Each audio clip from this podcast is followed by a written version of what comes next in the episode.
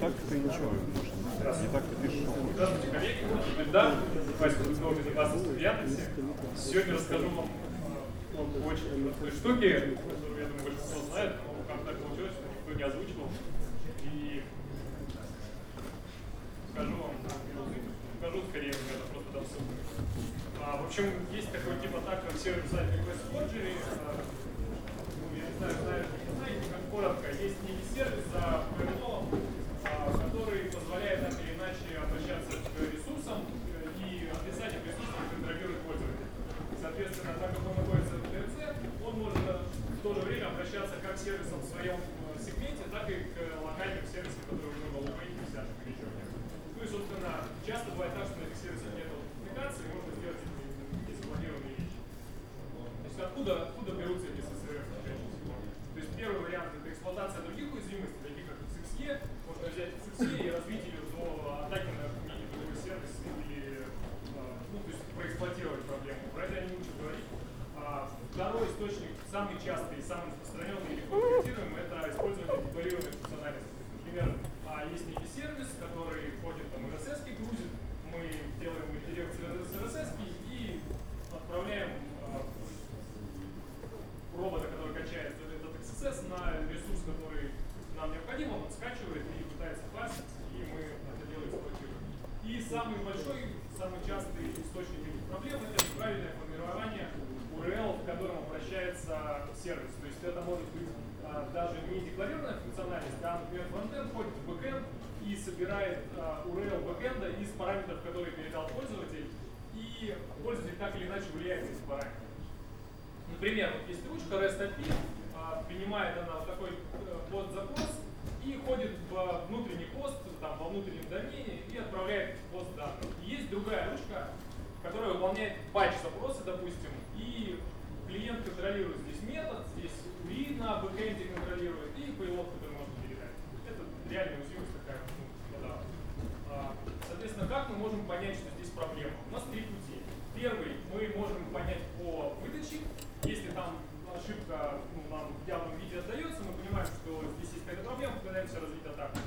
А, мы можем попытаться здесь URL нашего сервера и ну, URL полный или там домен а, и получить бэкконнект. Но если серверу запрещены исходящие коннекты и нет возможности а, создать удаленное соединение, то ну, точно так же мы ничего не получим и никакой нормальной у нас однозначного сигнала детектировать не будет. А, и, ну, соответственно, метод, который, я думаю, многие знают, но на который хочу обратить внимание, это DNS. Мы делаем так, чтобы а, не внутренний хост, например, подставить здесь через точку, да, мы создаем, получается, обращаемся к домену внутри нашего домена. И однозначный резолв нам однозначно гарантирует то, что а, атаку можно попытаться развить. Допустим, создав такую зону, указав ее на адрес 127.0.1, даже если на сервере запущены исходящие коннекты, можно попытаться атаковать сервисы, которые висят на лупейке. А, в чем сложность детектирования? Сложность в том, что... Ну нет, ладно, просто не буду рассказывать. Важно, что мы настраиваем просто... То есть если у нас здесь внутренний домен, мы делаем веб-коннекты, да, и даже если не разрешены, нам довольно сложно будет понять, как выглядит именно внутренний пост, ну, адрес внутреннего поста. Имея свою зону, мы здесь создали просто зону, э, запись направили на один пост, запустили там снипер или там DNS-сервер, который логирует все запросы. И спокойно можем э, ну, получать э, адреса, к которым обращался фронтенд.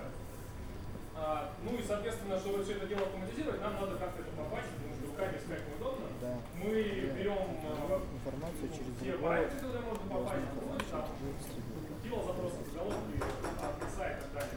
И начинаем последовательно либо добавлять туда наши домены, либо менять, ну, в общем, вводить в полном смысле слова.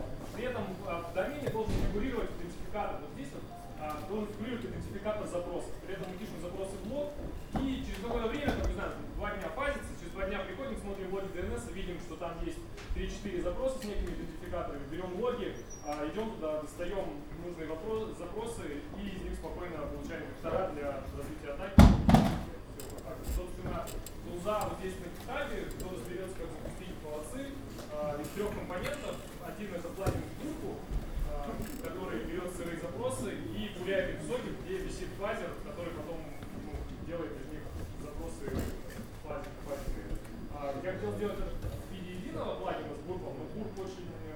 ну, во-первых, на питоне пишу и на Java, и Gfon, он такой немножко неоптимальный будет и набирает кучу памяти, поэтому удобнее иметь серверный компонент, который можно там масштабировать, а из бурба слать от вас. Ну, не обязательно бурб, просто бурб удобный фронтенд.